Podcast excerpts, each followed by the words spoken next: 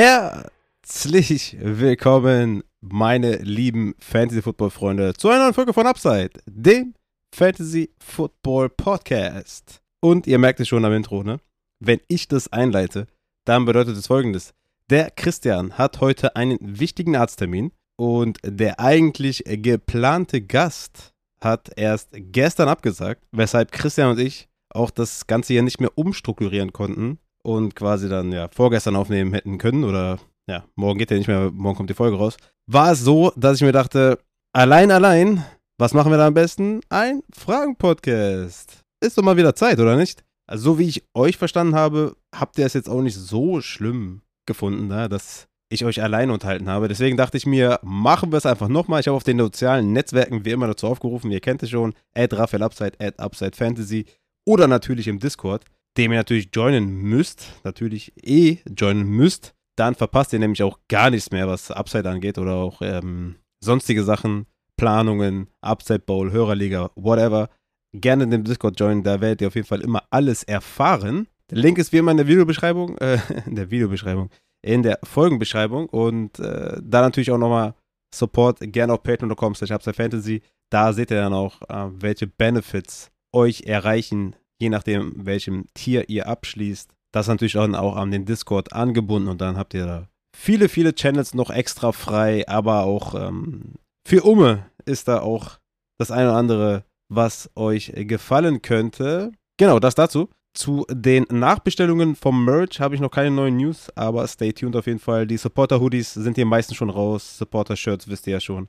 Lasst mal gerne Feedback da. Ich habe von vielen gehört, dass es auf jeden Fall sehr geil angekommen ist. Aber ich hätte, wenn ich ehrlich bin, gerne von jedem mal Feedback. Einfach mal vielleicht auch mal Ideen oder so, ähm, was ihr hättet äh, besser gefunden auch. Ne? Ähm, ich meine, klar, Stoff und so nicht, weil das ist eh äh, allerhöchste Qualität. Aber einfach auch so, ob euch das Design gefallen hat, ob ich da ein bisschen kreativer noch werden kann ob ihr noch vielleicht ein bisschen abgespacedere Sachen haben möchtet, weil ich wollte jetzt nicht zu krass übertreiben. Vielleicht einfach mal ein kleines Feedback da lassen, würde ich mich freuen. Und ja, kommen wir mal zum Fragen-Podcast. Es kamen super viele Fragen. Ich habe bei gestern, weiß gar nicht um wie viel Uhr, lass es 15 Uhr gewesen sein, gefragt, ob ihr Fragen habt, weil ich da quasi kurz vorher erfahren habe, dass ich ja, äh, ja alleine aufnehmen muss, dass der Gast nicht kann. Und da kamen, glaube ich, jetzt insgesamt fast 30 Fragen oder so. Weshalb ich, glaube ich, das Ganze hier auch in zwei Teile splitte, sonst wird es, glaube ich, einfach zu lange. Auch wenn ich natürlich eine engensgleiche Stimme habe, möchte ich euch damit dann nicht ähm, eineinhalb Stunden belästigen oder noch länger wahrscheinlich. Deswegen geplant ist dann am 19.07., also heute hoffentlich, der erste Teil.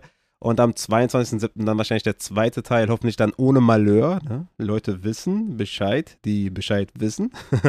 Apropos, äh, vielen Dank für das Feedback auf jeden Fall der Injury Report Folge. Und allgemein äh, zu den sehr, sehr lieben geschriebenen Worten äh, zu der kleinen Upside-Veränderung äh, während der Saison, die euch erwarten wird sehr, sehr coole Nachrichten. Ähm, ja, finde ich immer, ja, weiß ich nicht. Ich finde das immer super cool und äh, klar, ich, es gibt natürlich, das ist natürlich immer so eine Floskel, ne? Vielen Dank für die Nachrichten und keine Ahnung, aber ich meine es wirklich ernst. Das äh, war wirklich sehr, sehr cool, hat mich sehr gefreut. Aber lange Rede ohne Sinn. Wozu sind wir hier? Für eure Fragen. Also lasst uns reinschallern. Ich habe das mal so ein bisschen unterteilt in Spielerevaluation, Draft-Fragen, Dynasty und noch ein paar sonstige Fragen da solltet ihr auf jeden Fall äh, dranbleiben, sag ich mal so. Ne? Also kommen wir zur ersten Frage. Johnny fragt: Mayfield zu den Panthers, was heißt das für alle? Und La Casa del Valle fragt: Was denkst du, wie sich der Baker Mayfield Trade auf die Panthers Receiver auswirken wird? DJ Moore eventuell ein etwas höherer Flow und Robbie Anderson eventuell wieder mit einem Bounceback hier. Zuerst natürlich Push für alle, ganz klare Kiste, ne? Mayfield ist natürlich ein enormes Upgrade gegenüber Darnold, da brauchen wir nicht lange zu reden, auch wenn Mayfield in den letzten Jahren nicht unbedingt seine Rookie-Season bestätigen konnte. Aber er hatte durchaus auch Streaks von Spielen, wo er gut aussah. Hatte letztes Jahr, äh, letztes Jahr ähm, auch die Schulterverletzung, ich glaube Woche 6, ja. Und ähm, ja, das war natürlich jetzt letzte Saison eines der schlechtesten Fantasy-Football-Seasons von Baker. Aber wie gesagt, die Schulterverletzung wollen wir da auf jeden Fall nicht vernachlässigen. Von daher ist es auf jeden Fall ein massives Upgrade gegenüber Darnold. So viel sollte klar sein. Und auch für Mayfield ist natürlich ein Neustart in der Offense. Ne? Bei den Browns hat es dann im Endeffekt auch nicht so ganz funktioniert mit den Receivern, ne? mit OBJ. Okay, Landry war eine, war eine sichere Anspielstation. Der ist ja jetzt auch nicht mehr da, aber ähm, da hat so einigermaßen funktioniert. Aber ansonsten hatte es auch keine gute Connection ne? mit den Receivern gegeben. Es war dann eher so ein mehr Run-Heavy-System und sowas. Also man hat Baker auch ganz schön versteckt, finde ich. Also von daher Neuanfang auf jeden Fall auch für, für Mayfield und äh, eine Chance, sich zu beweisen auf jeden Fall. Hat ja ganz ordentliche Waffen, ne? DJ Moore, ein hervorragender Right Receiver. Robbie Anderson, immer noch ein sehr, sehr guter Right Receiver, auch wenn er irgendwie jetzt in der Offseason meinte, er überlegt aufzuhören. Er hört auf jeden Fall nicht auf, was schon mal gut ist für Mayfield. Terrace Marshall, der Sophomore, C-Mac natürlich, vor dem die Defense dann auf jeden Fall auch ein bisschen mehr Angst hat. Ne? Also von daher, ja, für Mayfield super auf jeden Fall. Ich denke, dass der zum Beispiel in Superflex auf jeden Fall ein Late First wert ist. Ne? Also, wenn ich jetzt irgendwie noch auf, auf Quarterback 3, Quarterback 4 Suche bin, würde ich auf jeden Fall mal einen Shot auf Mayfield nehmen. Ich weiß, 23er First sind begehrt, vor allem natürlich auch in Superflex. Könnte das natürlich immer noch ein sehr, sehr guter Pick werden, weil die Klasse relativ gut sein soll. Ja, müssen natürlich immer noch abwarten, wie, wie gut sie dann im Endeffekt ist. Apropos Mayfield, ja, erinnern, uns, erinnern wir uns an diese Quarterback-Klasse. Da haben wir uns auch etwas anderes versprochen. Also von daher, ne, das ist dann natürlich auch immer so die Frage, wie gut ist sie dann im Endeffekt wirklich. Von daher, late first, ähm, wenn ich jetzt sage, irgendwie, ich habe ja, zwei richtig gute, ja, irgendwie Kyler Murray und Josh Allen. Mir fehlt jetzt irgendwie noch ein dritter daneben. Ich habe vielleicht Carson Wentz, wo man nicht weiß, wie lange da jetzt noch die Reise geht. Und man sagt irgendwie, ja, so ein Late First könnte ich mir erlauben. Würde ich das immer noch investieren in Mayfield. In One QB sowieso, äh, kein Thema, weil, ja, ob du da irgendwie Mayfield hast oder nicht, würde ich jetzt nicht irgendwie, gibt dir jetzt keinen Push, kein Advantage gegenüber anderen, also von daher. Ich würde auf jeden Fall mal so ansetzen. Natürlich wäre es schöner, wenn ihr den für einen, für einen Second bekommt oder so, ne? Versteht mich nicht falsch, aber ich denke, das ist der Marktwert, ja. Also es ist ein guter, guter, gutes Invest auf jeden Fall, weil Mayfield immer noch Upside hat. Wenn wir zu den Panthers Wide Receivers kommen, natürlich Upgrade für Moore und Robbie. DJ Moore letztes Jahr 162 Tages, Platz 6 unter allen Wide Receivers, 28,4%igen Target Share, ist die sechs meisten Routen gelaufen unter allen Wide Receivers, hatte einen geilen Air Yard Share von 39,9%, Platz 5, also fast in jeder wichtigen Rubrik Top 5 ja Target Share, Air Yard Share, Routes Run, okay, da hat Platz 6, aber ihr wisst schon. Also er hätte es eigentlich viel, viel besser machen müssen, als er es getan hat. Ja, also Fancy Points per Game 14, Wide Receiver 23, Expected Fantasy Points per Game 16,5, eigentlich Platz 13 unter allen Wide Receivers, also um 10 Plätze seine, sein erwartetes Outcome verpasst. Also das ist natürlich enorm. Und woran liegt das? Ja, Target Quality Rating lag bei 4,8, Platz 72 unter allen Wide Receivers, Target Accuracy 86 unter allen Wide Receivers, Catchable Target Rate 71 unter allen Wide Receivers, also, seht ihr schon, die Opportunity war richtig geil für, für DJ Moore, aber Sam Darnold hat, äh, ja, wollte ihm nichts Gutes. Und ja, ich würde sagen, dass das natürlich jetzt mit Mayfield viel, viel besser ist. Boah, ich bin jetzt ziemlich am Husten. Ähm, dass es mit Mayfield auf jeden Fall viel, viel besser ist. Denn die Opportunity sollte gleich bleiben. Es kam jetzt keine neue Konkurrenz oder äh, dass man jetzt irgendwie Angst haben müsste, dass die Rolle von DJ Moore anders sein sollte. Die Opportunity war richtig geil. Und Baker Mayfield sollte das viel, viel besser sein. Und ja, ich denke auch, dass der Floor höher sein wird, aber auch gleichzeitig das Upside höher sein wird. Auf jeden Fall meiner Meinung nach ein Push für DJ Moore in den Rankings. Ich hatte ihn auf 17. Er kann äh, da durchaus zwei, drei Plätze noch klettern, aber die Rankings werde ich natürlich dann äh, bei Zeiten upgraden.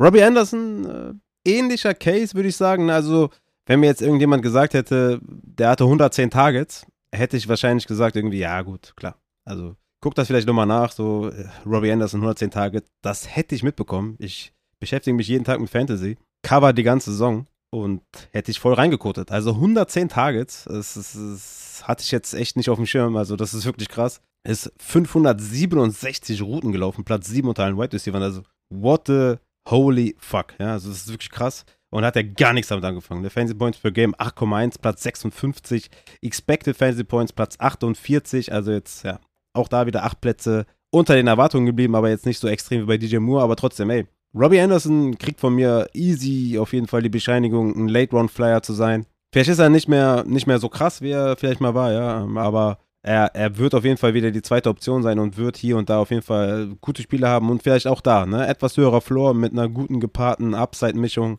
ist das schon nice, weil auch hier natürlich in, in Target Quality Ratings äh, 85, 80, 86, also ja.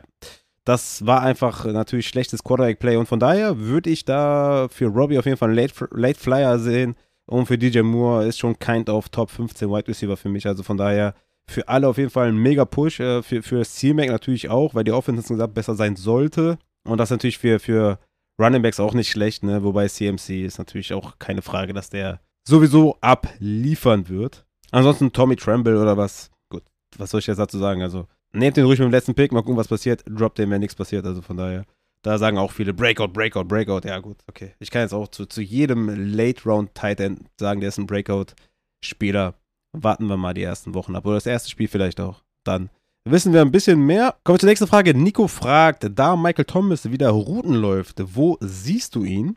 Und ja, ich hab's auch auf, äh, Inst nee, auf Twitter habe ich glaube ich auch geretweetet, dass er vom, also in meiner Injury Report Folge sage ich ja noch, er ist erst Straight Line Speed gelaufen, dann ist er ja sehr steife Routen gelaufen und jetzt schon richtige Cuts gelaufen. Ne? Also ich glaube, da kann man echt von einem Progress sprechen bei Michael Thomas über die letzten Wochen. Und wir haben ja noch echt eine gute Zeit, bis die Saison losgeht. Ich glaube, der 9. September ist, glaube ich, äh, Week 1 oder das erste Spiel. Also, ja, wir haben da noch ein bisschen Zeit. Also, ich fand auch, das war jetzt auch nicht irgendwie, dass ich sage, ey, guck dir diesen White Receiver 1 an. Aber es ist ein Progress, ne? Ähm, er hat noch ein bisschen Zeit. Vielleicht macht er im Training Camp vielleicht noch irgendwie mit. Äh, vielleicht nicht. Warten wir mal ab. Aber das wäre auf jeden Fall ein sehr, sehr gutes Zeichen, wenn er da schon mitmacht. Aber vor, ich würde mal sagen, vor einer Woche hätte ich noch gesagt, boah, Michael Thomas, boah, nee, lieber nicht. Heute sage ich, ey, hm, könnte schmecken, wenn man den irgendwie in der vierten, fünften Runde bekommt oder was.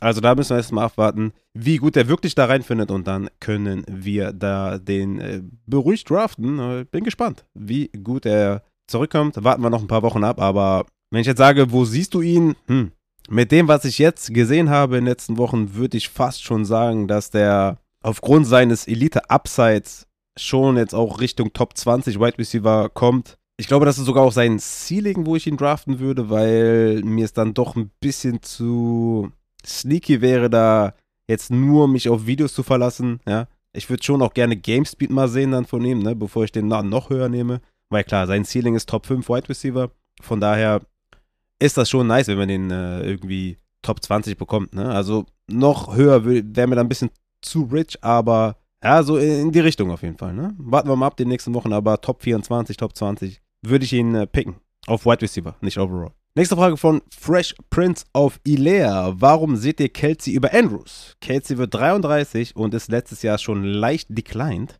Außerdem hat er mehr Target-Konkurrenz. Dann würde ich ja sagen, gucken wir doch mal, ob Kelsey declined hat letztes Jahr. Checken wir mal eben Player Profiler und gucken uns mal Yards after Catch per Game an. Das ist ja eine ganz gute Tight End äh, Stat, beziehungsweise darüber machen Tight Ends ja einige Punkte, deswegen ist es da eine gute Stat. Und da sehen wir, dass er 2021 mehr Yards after Catch per Game als 2020 und 2019 und sogar als 2018. Also da in dem Punkt ist er schon mal nicht declined. Also Yards after Catch per Game 37,8 2021 zu 36,8, 24,9 und 37,1. Yards per Reception, da ist er auf jeden Fall im Vergleich zu 2019 und 18 declined. 2018 16,2 Yards per Reception, 2019 13,3, 2020 12,08 und 2021 12,71, aber zu 2020 schon wieder nicht declined. Und letztes Jahr hätten wir wahrscheinlich nicht gesagt, dass er declined ist. Also von daher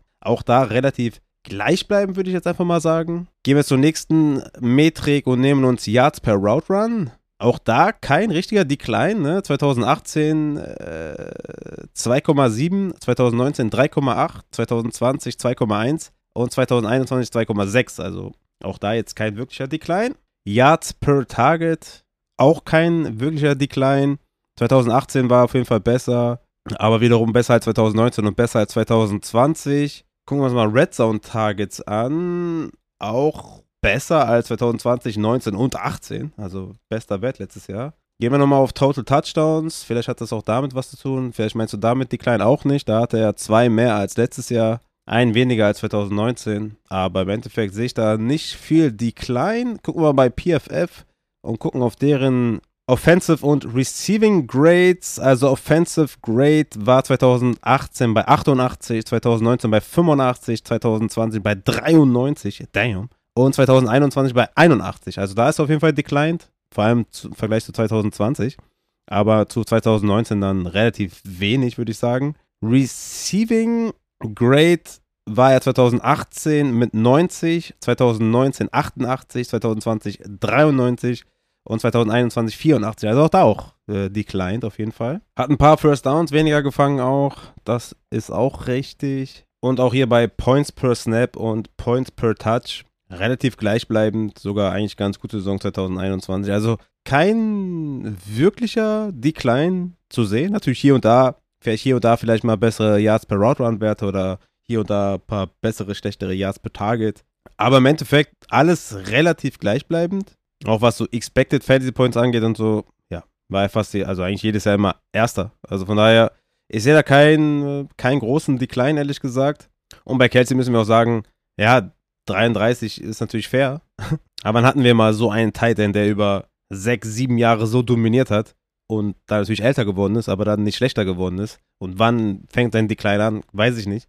Wir hatten noch nie einen Tight End, der über so eine lange Zeit so dominiert hat und halt irgendwie dann ins Alter gekommen ist. Also wir hatten vielleicht mal einen Jimmy Graham oder so oder Gronk oder sowas, aber die waren halt alle, ja, nicht mehr auf dem Niveau, wo Kelsey halt seit Jahren ist. Oder ne, Gronk natürlich ja, aber der war ja, ist ja lange nicht so alt wie Kelsey und hat so lange dominiert. Also von daher weiß ich jetzt nicht, wann der Decline anfangen soll bei Travis Kelsey. Aber gut, gucken wir uns mal die Target-Konkurrenz an, weil da hast du ja auch gesagt, dass es mehr Target-Konkurrenz ist als bei Andrews. Und da frage ich mich natürlich, wie du darauf kommst.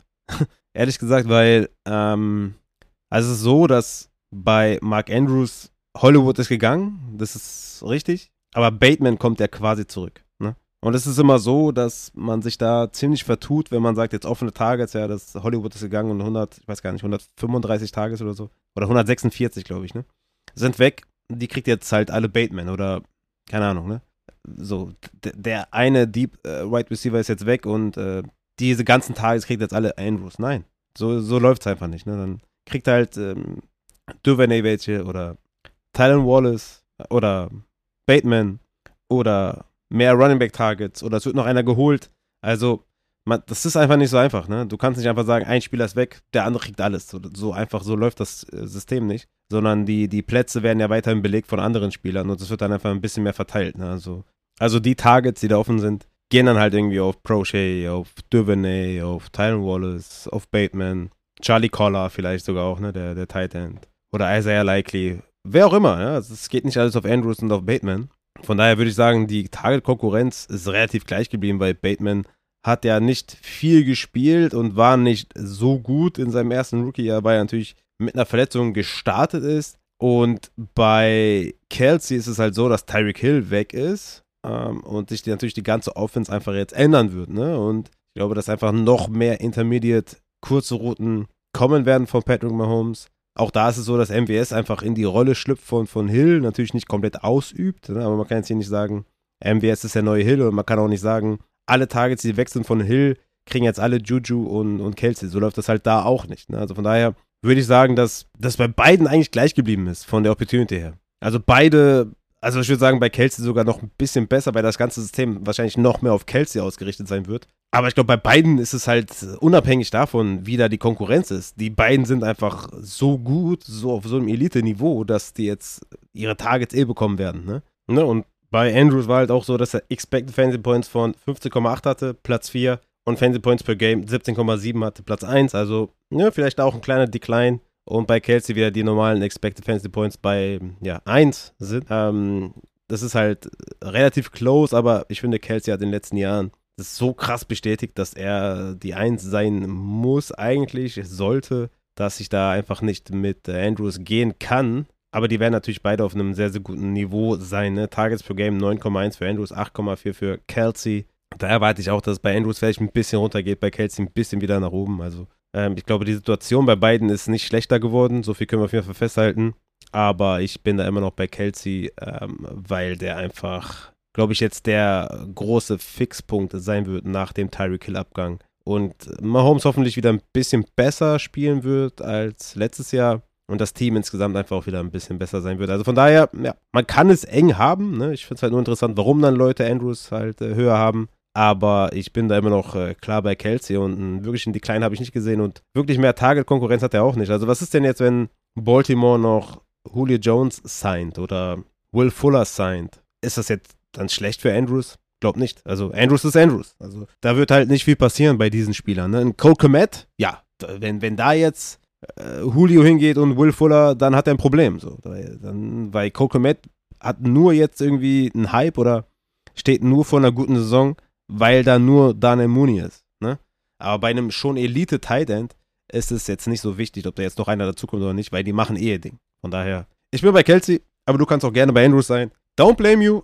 Kommen wir zur nächsten Frage von Nico 49ers. Warum sehen alle Javonte so über Gordon? Sollte man das nicht erstmal abwarten nach der letzten Saison? Und da sage ich Nico 49ers, absolut richtig. Ich habe es ja auch getweetet, dass es einfach absurd ist, ja, dass in einem Backfield, was letztes Jahr ein 50-50 Opportunity Share hatte, dass einer davon dieses Jahr Running Back 9 ist, 16 overall, ja, muss man sich mal reinziehen, 16 overall. Und der andere Running Back 33 und Overall 93 ist. Das ist einfach Anfang zweite Runde gegen Ende achte. Ich meine, what the, what the fish, ja. Das ist wirklich extrem. Weil hier reden wir dann davon, dass Javonte einfach einen riesen, einen riesigen Schritt nach vorne machen muss, um wirklich halt einen Top 10 Running Back Draft Pick zu rechtfertigen. Weil, wie gesagt, momentan ADP Running Back 9. Alleine die Valuable Touches für Running Backs ne, in diesem Backfield muss er erst nur dominieren. Was meine ich damit? Zum Beispiel Red Zone Targets. Hatte Melvin Gordon 8,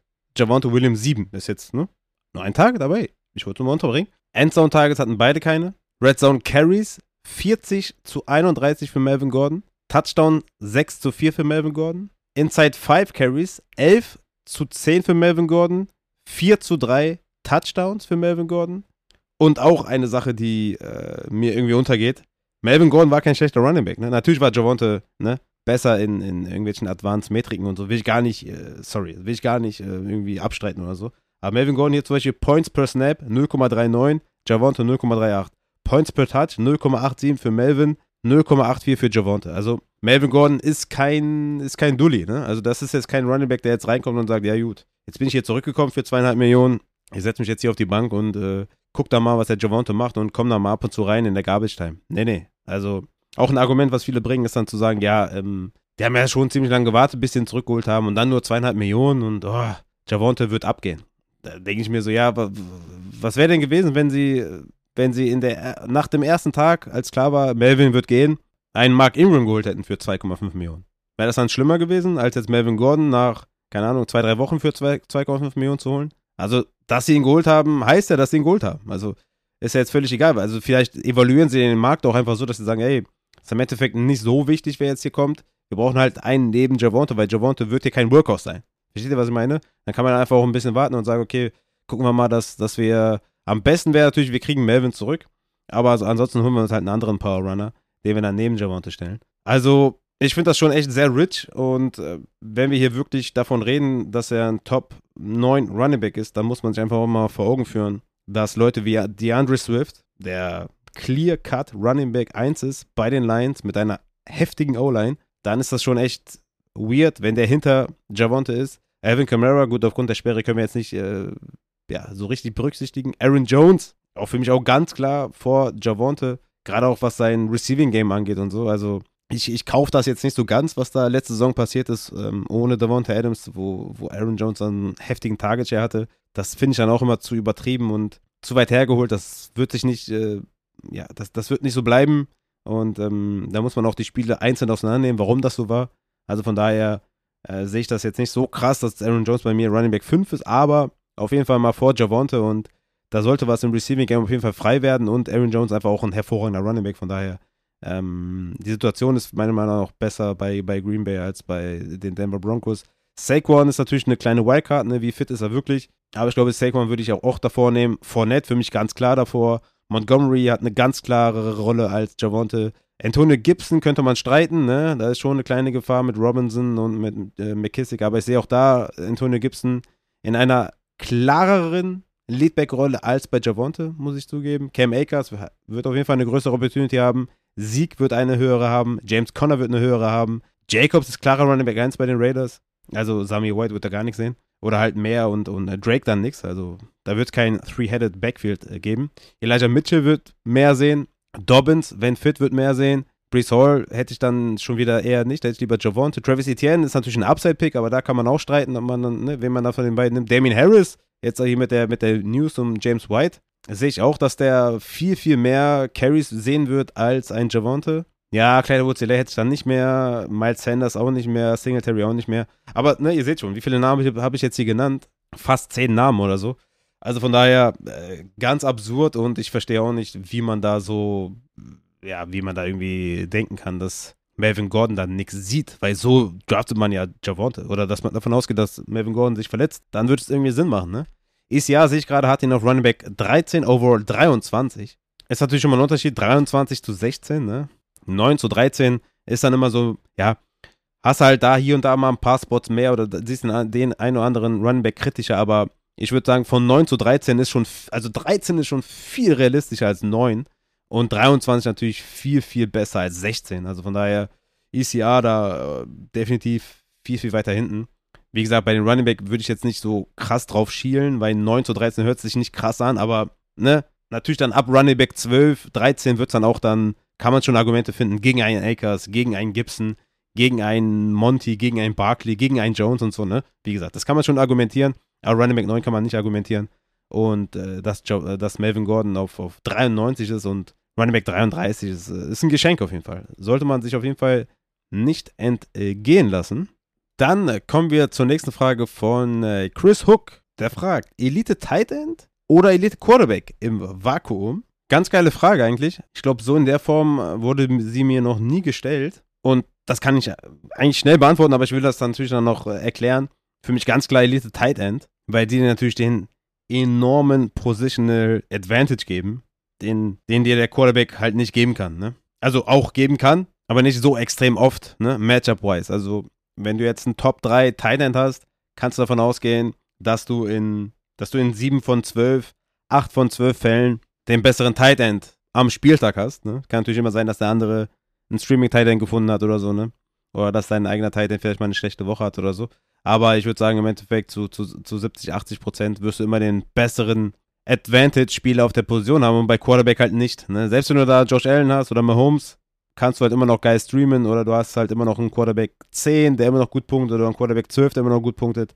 Bei Titans halt gar nicht der Fall. Ne? Ich mache das ja immer ganz äh, gerne am, am, Beispiel Targets per Game fest bei den Titans. Mark Andrews mit 9,1, Dan Waller mit 8,5, Kelsey 8,4 und dann geht's schon runter, ne? Mikey Zicki hatte zum Beispiel 6,6 äh, Targets per Game.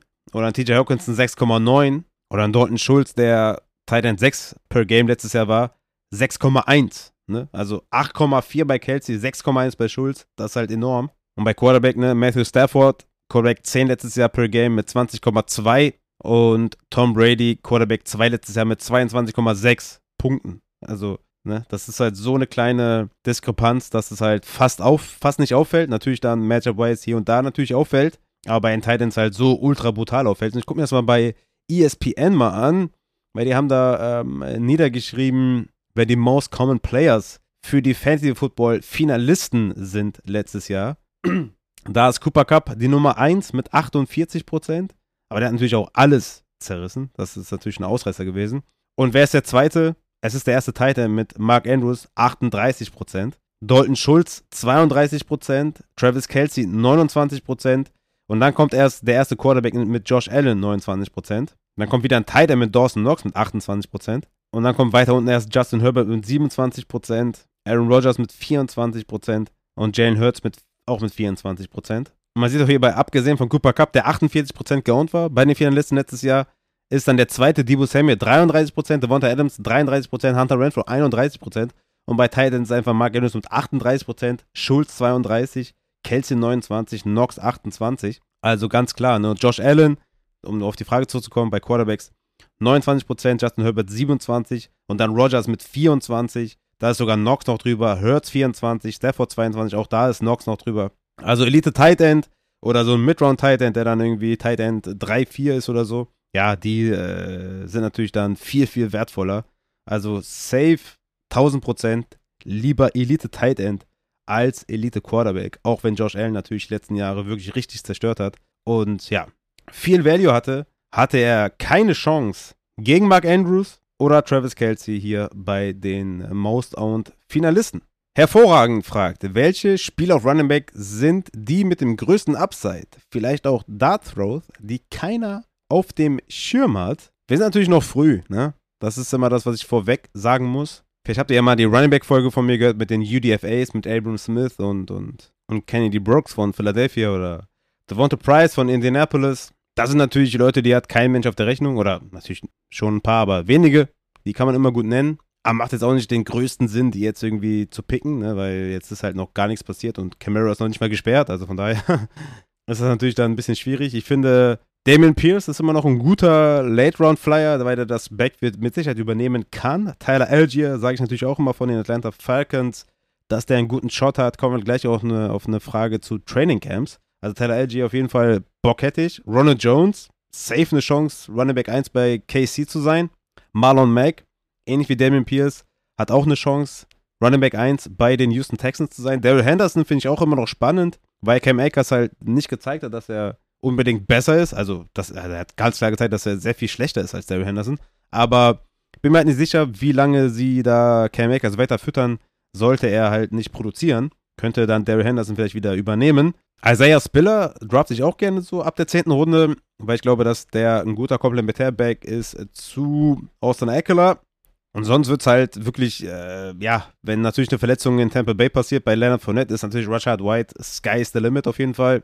Ansonsten, äh, Keontae Ingram, glaube ich, bei Arizona wird nicht viel sehen. Sami White wird nicht viel sehen. Herr Hassanu Haskins, natürlich auch nur bei einer Verletzung wieder. Tyron Davis Price, ey, why not? Ne? Wer weiß, was da in San Francisco dieses Jahr passiert. Snoop Connor sage ich auch oft, ähm, oder nenne ich auch oft, falls James Robinson da erstmal auf POP beginnt, könnte der auch ein paar Touches sehen bei den Jacksonville Jaguars. Ja, ansonsten ne, wird es halt dann irgendwann absurd. Ähm, dann müssen wir schon die UDFAs da nennen, die ich am Anfang genannt habe, ne? Kennedy Brooks oder, oder Price oder Abram Smith. Aber sonst, ähm, ja, sind so Tyler Algier, finde ich äh, spannend.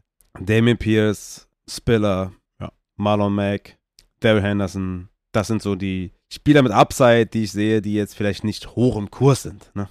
Dann F-Runner. Was hältst du von Stacks ohne Quarterbacks? Im Draft sollte man die weitestgehend versuchen zu umgehen und worauf sollte man achten, wenn man es doch in Erwägung zieht? Siehst du eher Stacks mit einem starken Running Back oder Wide Receiver Tight End im Vorteil? Beispielsweise Jonathan Taylor und Pittman, C-Mac und DJ Moore oder andersrum, Cup und Akers, Andrews und Dobbins, Kelsey und Juju, Adams und Waller, Adams und Jacobs, Lamp und Elliott. Also, was er eigentlich sagen möchte, wie siehst du Stacks von Efron einfach mal komplett alle Beispiele gegeben. Richtig nice. Und die Beispiele von Efron sind aber auch äh, eigentlich, äh, ja, die, die, Antwort schon. Wenn die Spieler geil sind, dann fuck it. Ne? Also dann, mir egal. Ich nehme auch ähm, Kelsey und Juju. Warum soll ich die nicht nehmen? Also der eine wird auf Tight End halt Elite sein und der andere wird mir halt auf der ersten Flex oder auf der dritten Wide Receiver Position gut Punkte bringen. Ne? Also Kelsey und Juju. Also no problem at all.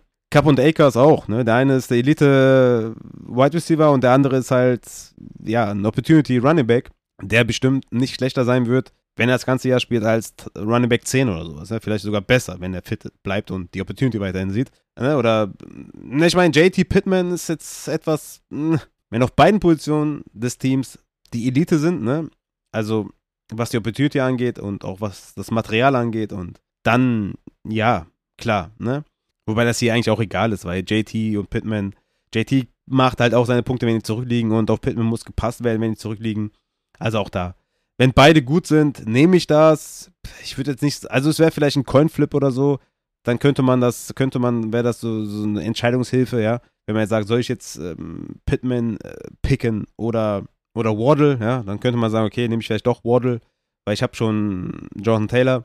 Aber man muss das nicht vermeiden oder so, ne? Also bei weitem nicht. Also, wenn das gute Spieler sind, ist es eigentlich egal. Ne? Also, Evans und Fournette, wenn du jetzt die mit den beiden ins Rennen gehst, ähm, Evans ist quasi die einzige Anspielstation und Fournette ist der Workhorse Running Back. Was soll da falsch sein? Was soll da schiefgehen? Ne? Also, vor allem natürlich auch, wenn der Running Back natürlich auch im, im, im Receiving Game was sieht. Also, Keen Allen und Eckler, was soll da passieren? Ne? Gar nichts. Das ist ein geiler Stack und kannst du spielen. Aber es ist natürlich so, dass im Bestball diese Quarterback-Wide Receiver-Geschichte und so natürlich dann, ja, da, da kommen wir natürlich dann auch wirklich in die analytische Sache und, und da wissen wir dann, dass das auf jeden Fall richtig geil ist. Hier habe ich jetzt kein, keine Stats oder so, nur persönliche Erfahrungen ähm, und die reichen, glaube ich, in dem Fall. Und da kann ich sagen, dass ich solche Stacks häufiger schon hatte und gar kein Problem da sehe. Ne? Also sagen wir mal, du draftest jetzt irgendwie Stefan Dix, ja, und Dawson Knox in der siebten, achten Runde und, und, und Dawson Knox ist der neue Kelsey, dann denke ich mal, bist du bei mir, dass es kein Problem ist, dass du dann noch Stefan Dix hast. Ne? Also es war auch kein Problem, Hill und Kelsey zu haben. Ne? Also es ist einfach so. Die sind beide Elite und dann ist es egal. Ähm, wenn du jetzt sagst, okay, ich habe Russell Gage und Fournette, dann ist es nicht so geil, weil Gage ist halt nicht über jeden Zweifel erhaben und nicht der Go-To-Guy von Brady. Deswegen wäre das dann nicht so cool, aber wenn du jetzt Wide Receiver 1 und Running Back 1 nimmst, kein Thema. Oder Tight End 1 und Running Back 1, auch kein Thema. Ja, Tight End und Wide Receiver 1, ja, kommt drauf an. Ne? Bei Adams und, und Waller ist auch nicht so schlimm, weil beide sind halt krass. Aber da gibt es eh nicht so viele bei Titans. Da gibt es ja eigentlich nur, nur, nur, nur, nur Kelsey, Andrews und Waller. Und ja, die haben auch ganz gute Spieler neben sich. Bei Adams muss natürlich da noch einen hohen Preis bezahlen neben Waller. Ne? Das macht es ein bisschen schwieriger, muss ich ehrlich zugeben. Da würde ich vielleicht den Stack nicht unbedingt nehmen, weil ich dann, dann setze ich schon sehr auf die Ravens und habe ich halt, äh, ja, im, im meisten Fällen wahrscheinlich Top 3 Pick auf äh, ja, die Receiver von den äh, Ravens genommen. Da hätte ich dann doch lieber irgendwie Kelsey in der ersten und Juju in der, in der fünften oder so. Dann habe ich nicht so viel bezahlt, ne, wenn du verstehst, was ich meine. Aber es ist ja auch kein Beinbruch, wenn du jetzt irgendwie mit, mit Waller und Adams rausgehst. Ich meine, wenn Waller in die, in, die, in die vierte Runde fällt und Adams in die dritte, dann kannst du jetzt nicht Nein sagen. Ne? Also von daher ist immer eine Value-Geschichte auch und im Endeffekt dann vielleicht nur ein kleiner Coinflip. Aber im Grunde genommen habe ich da auf jeden Fall nichts dagegen. Gringo, Frage bei Twitter von Player Profiler gelesen. Fantasy Redraft. Du bist dran zu picken. Yes, baby, let's go, Junge. Let's pick. J.K. Dobbins oder Elijah Mitchell? Wen nimmst du? Ist hier nicht die richtige Antwort, kein von beiden. Ja, kommt drauf an, welche Runde. Was muss ich bezahlen? Was kostet? Was kostet? Was letzte Preis hier von denen? Ich würde, ich würd, glaube ich, immer Dobbins nehmen, weil der mehr Upside hat. Und bei Mitchell und San Francisco weißt du halt nicht, was passiert. Dobbins müssen natürlich gucken, wie fit er ist, ist klar, ne? Das ist natürlich immer vorweg. Disclaimer. Aber äh, sollte Dobbins Week 1 ready sein, von mir aus nur zu 80 Prozent und dann Woche 3 bei 100 sein, dann, dann bin ich damit fein. Ne? Und der kein Setback hat und so, bin ich immer noch bei Dobbins, weil das die bessere Offense ist. Natürlich, das Scheme von San Francisco ist natürlich Killer, ne? Aber Lance wird schon auch den, den Running Backs ein bisschen wehtun. Und du weißt halt auch nicht, was die San Francisco Running Backs so machen werden dieses Jahr. Also von daher, ich bin da schon relativ stark bei Dobbins. Natürlich habe ich Dobbins auch ein bisschen runtergestuft, ne? Nach den letzten Meldungen. Uh, Injury Report gerne da lesen. Aber Mitchell, da bin ich einfach nicht hoch. Ähm, Gerade auch was im Receiving Game angeht und so. Also von daher bin ich da, ja, ich, ich bin da bei JK. Aber du sagst ja am besten keinen. Aktuell ja. Aktuell würde ich sagen, nö, will ich beide nicht haben. Da kriege ich auch in der dritten Connor und in der zweiten Aaron Jones und was weiß ich. Ne? Also da könnte ich mir auch einen anderen Running Back Room in den ersten fünf Runden mir machen, als jetzt da noch Dobbins und Mitchell draften zu müssen. Also von daher gehe ich im Endeffekt gehe ich mit dir mit und sage, die richtige Antwort ist momentan kein von beiden. Tay Xom I Moore fragt, welches sind die aus deiner Sicht die für Fantasy spannendsten Training Camp Duelle? Das ist eine geile Frage. Da hat mir in den letzten Jahren, glaube ich, sogar äh, extra Folgen zugemacht, wenn mich nicht alles täuscht. Ich fange mal mit einer, mit einer bolden Sache, äh, Sache an. Und da muss ich ja jetzt schon lachen. Aber ich finde es irgendwie lustig trotzdem. Was ich ganz spannend finde, ist Carson Wentz versus Sam Howell. also was ist, wenn Sam Howell alles abfackelt? Was passiert dann? was, was passiert dann? Also Carson Wentz verkackt alles im Training Camp, ja, wirft alles an, nur nicht die Receiver. Und, und Sam Howell spielt wie ein, wie ein, äh, wie ein junger Gott. Ja. Was, was passiert dann? Also das, das finde ich auf jeden Fall spannend, das fände ich schon lustig. Da bin ich schon krass gespannt auf jeden Fall, wie sich das dann irgendwie, ja, was da dann passiert auf jeden Fall. Das ist richtig cool. Ich finde aber auch Jahan Dotson, wenn wir schon bei den Commanders sind, was der so zeigt, schon im Training Camp, wie hoch wir da dann vielleicht gehen können beim Draft, weil der hat schon echt einen klaren Weg zu Targets und ist halt eine Slotmaschine und ist ready to go. Auch bei den Pros schon, ne? wenn man sich sein Tape anguckt, dann sollte er schon echt ready sein. Und wie sich das dann da darstellt gegen Curtis Samuel und so, finde ich schon relativ spannend. Also bei den Commanders, Sam Howell und äh, Jahan Dodson. Wenn wir bei den Quarterbacks vielleicht bleiben, natürlich relativ offensichtlich, dass wir natürlich Pittsburgh spannend finden sollten mit äh, Trubisky und Candy Pickett. Candy Pickett ja der erste Wide Receiver vom Board an Pick 22 in der ersten Runde versus Mitch Trubisky neu gekommen. Spannend. Wer startet Woche 1 halt bei den Quarterbacks in äh, Pittsburgh? Und mir aus Fantasy-Sicht relativ egal, wer da startet, muss ich ehrlich sagen. Für Deonte ist es kein Thema, denn Deonte spielt immer. Natürlich da noch bei den Falcons interessant mit Desmond Ritter und, und Marcus Mariota. Da fände ich natürlich richtig geil, wenn, wenn Desmond Ritter startet, weil er einfach mehr Upside hat als Mariota und das, glaube ich, auch gut wäre für Drake London. Panthers haben wir, glaube ich, kein richtiges Duell auf Quarterback, oder? Also, weiß ich nicht. Ich glaube, Mayfield gegen Sam Darnold oder Matt Corral äh, sollte klar sein. Ich glaube, da, äh, glaub, da geht gar nichts. Das ist ein safes Ding für Baker. Und natürlich noch der absolute Knaller auf Quarterback. Haben wir natürlich noch in Seattle, wo wir jetzt natürlich komplett äh, committed sind, was, obwohl Jimmy G ist noch da, sorry, den gibt's auch noch. Aber Geno Smith versus Drew Lock, was Besseres hat die Welt auf jeden Fall noch nicht gesehen und da ist auf jeden Fall spannend, ja, wer da das Rennen macht. Ähm, puh, hab ja auch schon mal gesagt, vielleicht sogar Geno Smith besser für, für DK, aber schauen wir mal, auf jeden Fall sind das so die Quarterback-Duelle und die wirklich spannend sind, glaube ich, dann aus Fantasy-Sicht ist eher Ritter und, und Mariota, glaube ich. Oder vielleicht auch Howell gegen Wentz. auch spannend. Auf Running Back finde ich äh, das spannend bei den Seahawks tatsächlich. Kommt da gleich noch eine Frage ähm, zu, oder kommt die nächste Woche, weiß ich nicht, wo ich das eingeteilt habe, mit ähm, Rashad Penny, weil da gesagt wurde, der kriegt 20 Carries per Game, was natürlich auch kompletter Bullshit ist. Aber ja, Penny versus Kenneth Walker, ja, vielleicht sehen wir da im Training Camp schon mal ein paar Tendenzen, ja, weil Rashad Penny hat das äh, Jahr letztes Jahr auf jeden Fall richtig stark beendet, mit krassen Stats. Und wenn er da irgendwie im Training Camp weitermacht und die sagen, ja gut, wir haben Kenneth Walker zwar in der zweiten Runde genommen, aber Rashad Penny ist fresh, dann, ähm, ja, denke ich mal, ist das ein spannendes Duell da auf der Running-Back-Position. Miami finde ich noch spannend auf Running Back, weil natürlich Chase Edmonds, äh, da wurde zwar auch schon gesagt, dass Chase Edmonds da der Leadback ist, was ich ja schon seit Wochen sage, aber natürlich müssen wir da nochmal abwarten, wie es dann wirklich ist mit, mit Raheem Mostert, Sonny Michel, Miles Gaskin. Also auch spannend, ob Chase Edmonds da ähm, den Hype momentan bestätigen kann, den ich ja schon seit Wochen ausrufe, wo keiner mir beistehen möchte. Aber das finde ich auch noch ein interessantes Backfield. Natürlich dann noch New England, ne? Mit ähm, Damien Harris und Ramondre Stevenson und dann noch Pierre Strong, wenn James White ausfällt, wer da die Receiving-Rolle bekommt. Ich denke ja Stevenson, aber das ist auch interessant, wie das Training Camp da aussieht. Auf der Running Back-Position definitiv. Und ja, Rojo gegen CEH ist natürlich krass, ne? Da haben wir auch schon gehört, dass wohl Rojo einen kleinen Lead vor CH hat. Das sind so die ersten Meldungen. Wollen wir noch nicht zu viel hineininterpretieren, aber äh, das ist schon, ist schon ein sehr spannendes Duell. CH gegen Rojo finde ich schon sehr, sehr geil. Natürlich noch Spiller gegen seine Konkurrenten. Ich glaube, das sind keine wirklichen Konkurrenten. Ich glaube, Spiller hat da die Running Back 2 Rolle sicher. San Francisco natürlich immer spannend auf Running Back, ne? Was da für Rumors kommen, was da im Training Camp alles passiert und wer nicht in Shape seines Lebens ist und wer den krassen Catch gemacht hat im Backfield und dann das ganze Jahr keinen einzigen sieht. Auch immer spannend. Ja, ansonsten äh, Falcons auf jeden Fall, die hätte ich jetzt fast vergessen. Wer wird Starting Running Back bei den Falcons? Ist es Cody Patterson, ist es Tyler Algier, Damian Williams? Also das ist auf jeden Fall auch sehr, sehr spannend, was da passiert. Dann natürlich New Orleans, wenn Camara gesperrt wird, ne? Was ist mit Abram Smith? Was ist mit Mark Ingram? Auch auf jeden Fall sehr, sehr cool. Könnte man auch echt, eine, echt lange drüber reden, lange Storyline machen. Aber ist jetzt hier ein, ein kleiner Fragenpot. Und natürlich vielleicht noch eine Sache. Kriegen wir schon in den Training Camps vielleicht News, wie es da so aussieht? Im Backfield der Commanders, ne? Sind wir schon wieder bei den Commanders. Der Commanders, spannende Franchise. Was mit Gibson? Was ist an der Goal-Line mit Brian Robinson? Was ist mit dem Passing Game mit JD McKissick? Was mit Jared Patterson? Also, wie sieht's da aus? Wer kriegt was? Könnte man vielleicht auch schon einen Eindruck gewinnen im Training Camp rund um Antonio Gibson und seinem Status? Auf Wide Receiver, glaube ich, es ist klar, sind wir interessiert, was in Green Bay passiert, ne?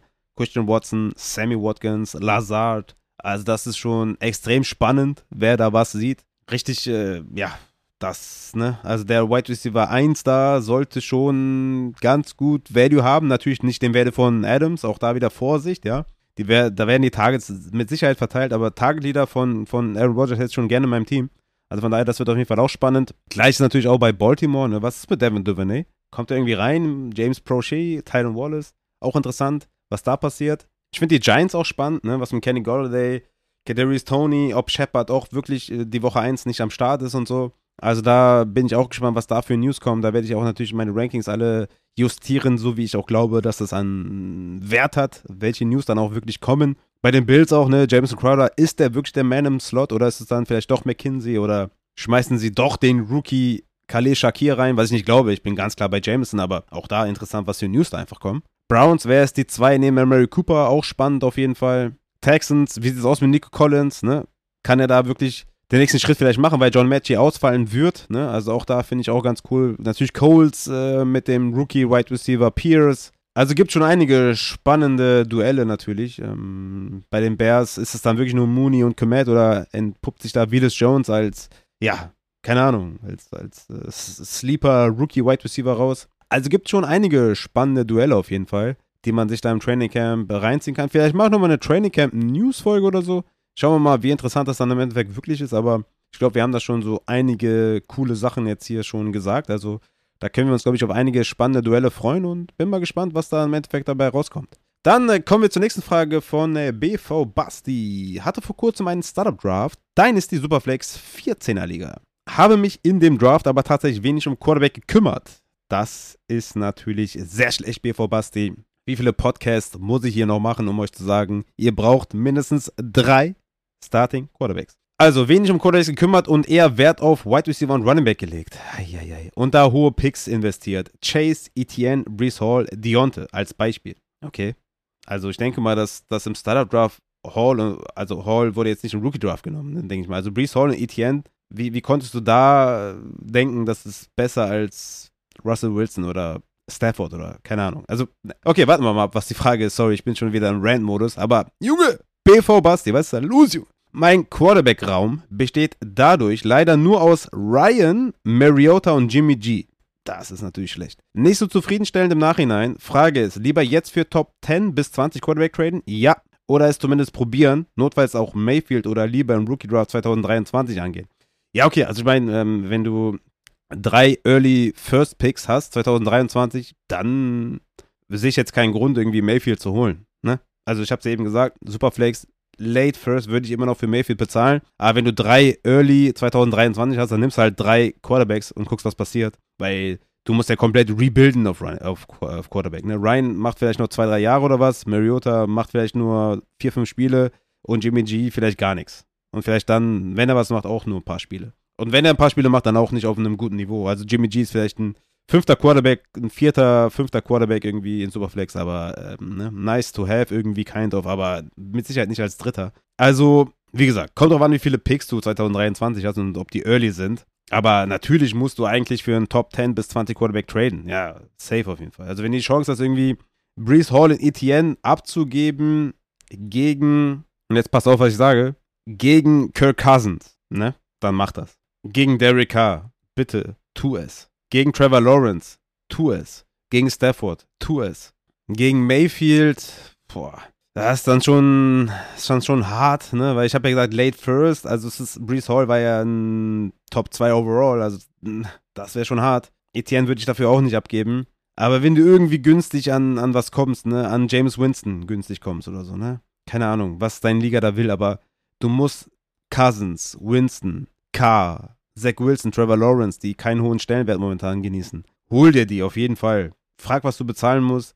Dann auch eine 14er und so schlechte Quarterbacks. Das ist wirklich, äh, das ist wirklich nicht nice, ne? Also da musst du auf jeden Fall was machen. Oder du machst einfach so, dass du vielleicht irgendwie ein paar Picks sammelst für 2023, aber auch da würde ich jetzt nicht Etienne oder Hall für einen First abgeben oder so, ne? Nicht falsch verstehen. Also, ja. Teardrop plus X, auch immer gut, ne? Wenn du irgendwie Deonta abgeben kannst gegen Mooney und Cousins wäre zum Beispiel ein Deal, den ich dir auf jeden Fall, ja, wo ich dir auf jeden Fall zu raten würde.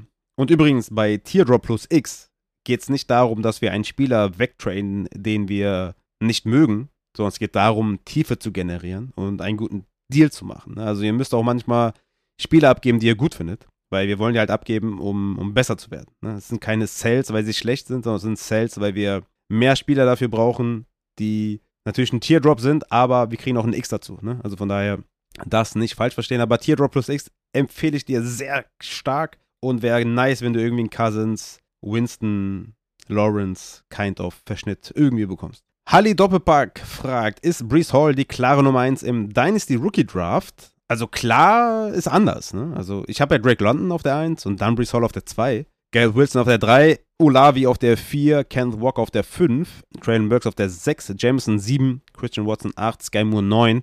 Für alle, die irgendwie das Patreon-Tier nicht haben, einfach mal die Top 9 gedroppt. Ja, ich sehe Drake London halt auf der 1, äh, Bruce Hall auf der 2. Von mir aus kannst du auch Hall auf, der, auf die 1 äh, als äh, Nummer 1 Pick nehmen. Also ich würde immer noch London nehmen, ganz klar.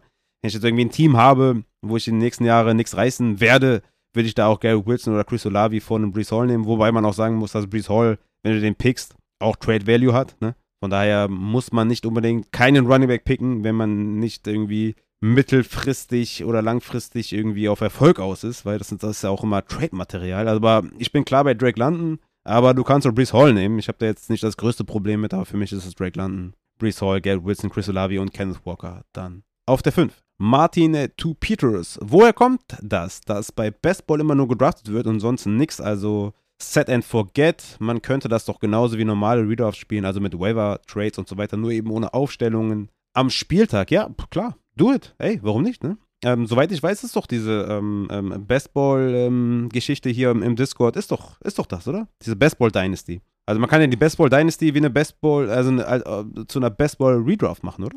Also musst du einfach mal im Discord rumfragen. Aber es kommt natürlich daher, dass wir halt, ja, so, so, so, so äh, Kreuzungen von, von Bestball und, und Redraft und Dynasty und Keeper, so Kreuzungen gibt es halt nicht. Ne? Es gibt halt Bestball, dann Redraft und Dynasty und was weiß ich. Und die haben halt ihre festen Regeln, aber du kannst natürlich auch kreuz und quer machen, wie du willst, wie du Bock hast, wie du Leute findest. Ne? Also ist spannend, würde mir halt den Reiz geben. Also ich finde das halt geil, jede Woche aufzustellen und äh, zu versagen. Ne? Das, das, das ist halt schön und, und äh, schlimm zugleich und, und mal besser und schlechter. Aber das ist auch der Charakter von, von Fantasy. Es ist halt ein, ein Weekly-Sport, ne? ein Weekly-Event. Und ähm, mit Bestball nimmst du das halt so ein bisschen weg. Ne? Aber wenn du wenigstens äh, Waiver machen kannst, Trades machen kannst, ist schon mal, ist schon mal nice. Dann ist es keine reine Bestball. Ne? Wenn du dann einfach nur Max Points machst, ist auch okay. Kann man doch mal spielen. Ey. Ich wäre sogar nicht mal krass abgeneigt, irgendwie daran teilzunehmen, wenn ich ehrlich bin. Weil es dann schon auch, ähm, ja, außer das Aufstellen schon viel an Readoff erinnert und man einfach mal ausprobieren kann, dass man da sonntags wenigstens sich nicht so einen krassen Kopf machen. Also Warum nicht? Einfach mal die Leute fragen im Discord, ey, du weißt doch, im Discord sind die eh verrückt wie, wie Hölle und äh, machen eh alles mit. Von daher,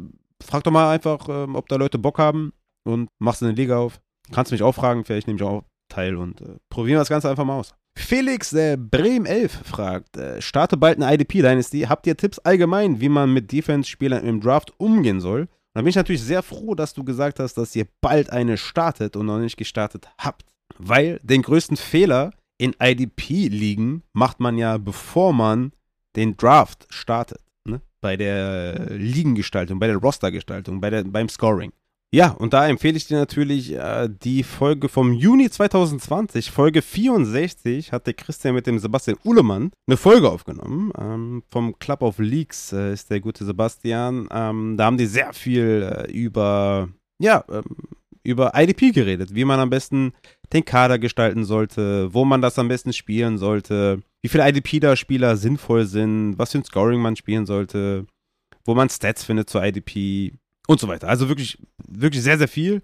Geredet auch gerne mal Mikes in Motion folgen auf Twitter, Instagram oder wo auch immer. Ich bin auf jeden Fall der falsche Ansprechpartner, ne? weil ich mich da mit IDP nicht auskenne und ihr wisst ja, ich rede nur über Sachen, wo ich mich auch auskenne, wo ich Erfahrung mit habe und wo ich dann meine Expertise abgeben kann. Ich bin keiner, der irgendwie so tut, als wenn er alles weiß und bei IDP kann ich nur an der Oberfläche kratzen und das ist dann zu wenig, als dass ich jetzt hier Expertise abgeben möchte. Ich könnte es, aber mir ist das dann zu wenig Expertise, dass ich das dann äh, vermittel. Von daher checkt die Folge auf jeden Fall ab.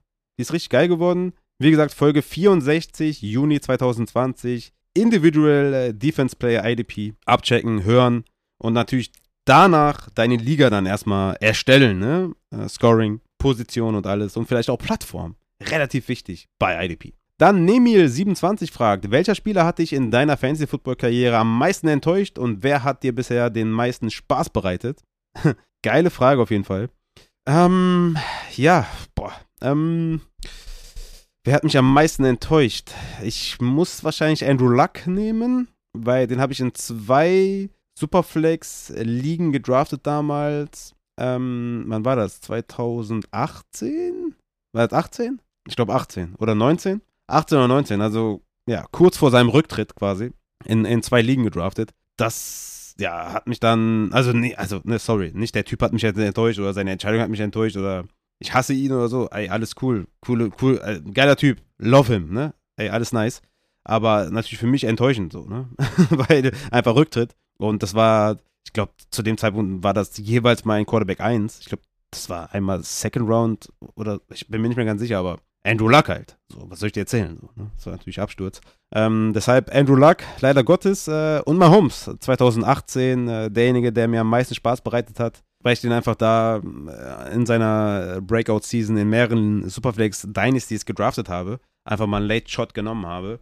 Und ja, ihr wisst alle, was passiert ist. Und ähm, ja, deswegen Patrick Mahomes ähm, war einfach so der geile Pick und war auch der Late-Round Redraft-Pick, der mich dann auch zur Championship geführt hat in seiner absurden äh, Saison da damals. Ähm, von daher war es einmal leider Andrew Luck auf der negativen Seite und einmal Mahomes auf der positiven. Ansonsten fallen mir natürlich schon noch ein paar ein, ne? Klar, James Conner war natürlich geil. Lindsay war geil, ne? Gab schon so einige, die, wo es echt geil war. Bei Negativen war es dann eher ein Dynasty, weil ich einen frühen Pick gespendet habe und dann ist halt nichts passiert. Aber Redraft kannst du halt auch immer dann ja noch retten und so, ne? Aber ja, gibt schon, gibt schon so einige, bei denen es geil war, eher wenige, die mich enttäuscht haben. Also Luck war halt schon heftig für, weil du kannst halt in Superflex nicht mal eben einen Second-Round-Pick oder einen First-Round-Pick mal eben so irgendwie, keine Ahnung, ersetzen. Ne? Also in der einen Liga bin ich heute noch beschäftigt, da den zu ersetzen. Also von daher ist das schon nicht geil gewesen.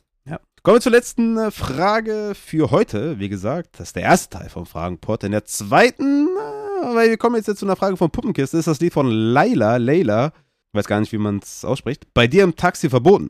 Spoiler Alert, die nächste Folge, der zweite Teil von diesem Fragenpot, hat auch eine Taxifrage. Aber ist das Lied Laila verboten bei dir? Und ich habe natürlich gecheckt, was ist da los mit Laila? Warum soll das verboten sein? Wer ist, wer ist diese Laila? Und ich habe gelesen, dass irgendwie eine Bordellbesitzerin in einem Lied und ähm, das findet man sexistisch, deswegen hat man das irgendwie verboten. Ich weiß auch nicht. Ist irgendwie so ein Malle-Song. Keine Ahnung, ich kenne mich da echt nicht aus. Ich habe mir das Lied einmal kurz angehört. Also, das ist halt, also sowas ist halt so das, das Schlimmste, was du mir antun kannst. Ne? So Ballermann-Musik, Schlager, das gibt's nicht bei mir. Ne? Und im Taxi wenn ich das geil finden würde, würde das natürlich laufen, weil äh, ich bin ja DJ im Auto und da laufen natürlich meine Tracks. Aber Layla, Layla gehört nicht dazu. Aber es, es wäre auf jeden Fall, äh, gerade weil es verboten wäre, würde, würde es natürlich äh, laufen im Taxi, ne, ist klar. So, dann würde ich sagen, haben wir den ersten Teil hier hinter uns gebracht. Ich weiß nicht, wie lange das im Endeffekt sein wird. Ich habe jetzt hier 1,20 stehen, habe ein paar Mal gehustet. Musste mir ein paar Mal neu, neu Wasser holen. Ein, zwei Mal die Kids rausschicken. mal gucken, wie viel es dann im Endeffekt wirklich ist. Aber wir kommen zum Ende, zum ersten Teil. Ich werde es dann gleich äh, bearbeiten, hochladen und dann wünsche ich euch viel Spaß damit. Und wir sehen uns dann Mitte der Woche, Ende der Woche mit dem zweiten Teil oder hören uns dann, besser gesagt. Und äh, ja, möchte mich schon mal bedanken fürs Zuhören. Gebt mir Feedback und appreciate euren Support. Vielen, vielen Dank. Bis, ja, wann habe ich gesagt? Übermorgen? Soll der zweite Teil kommen? Ja.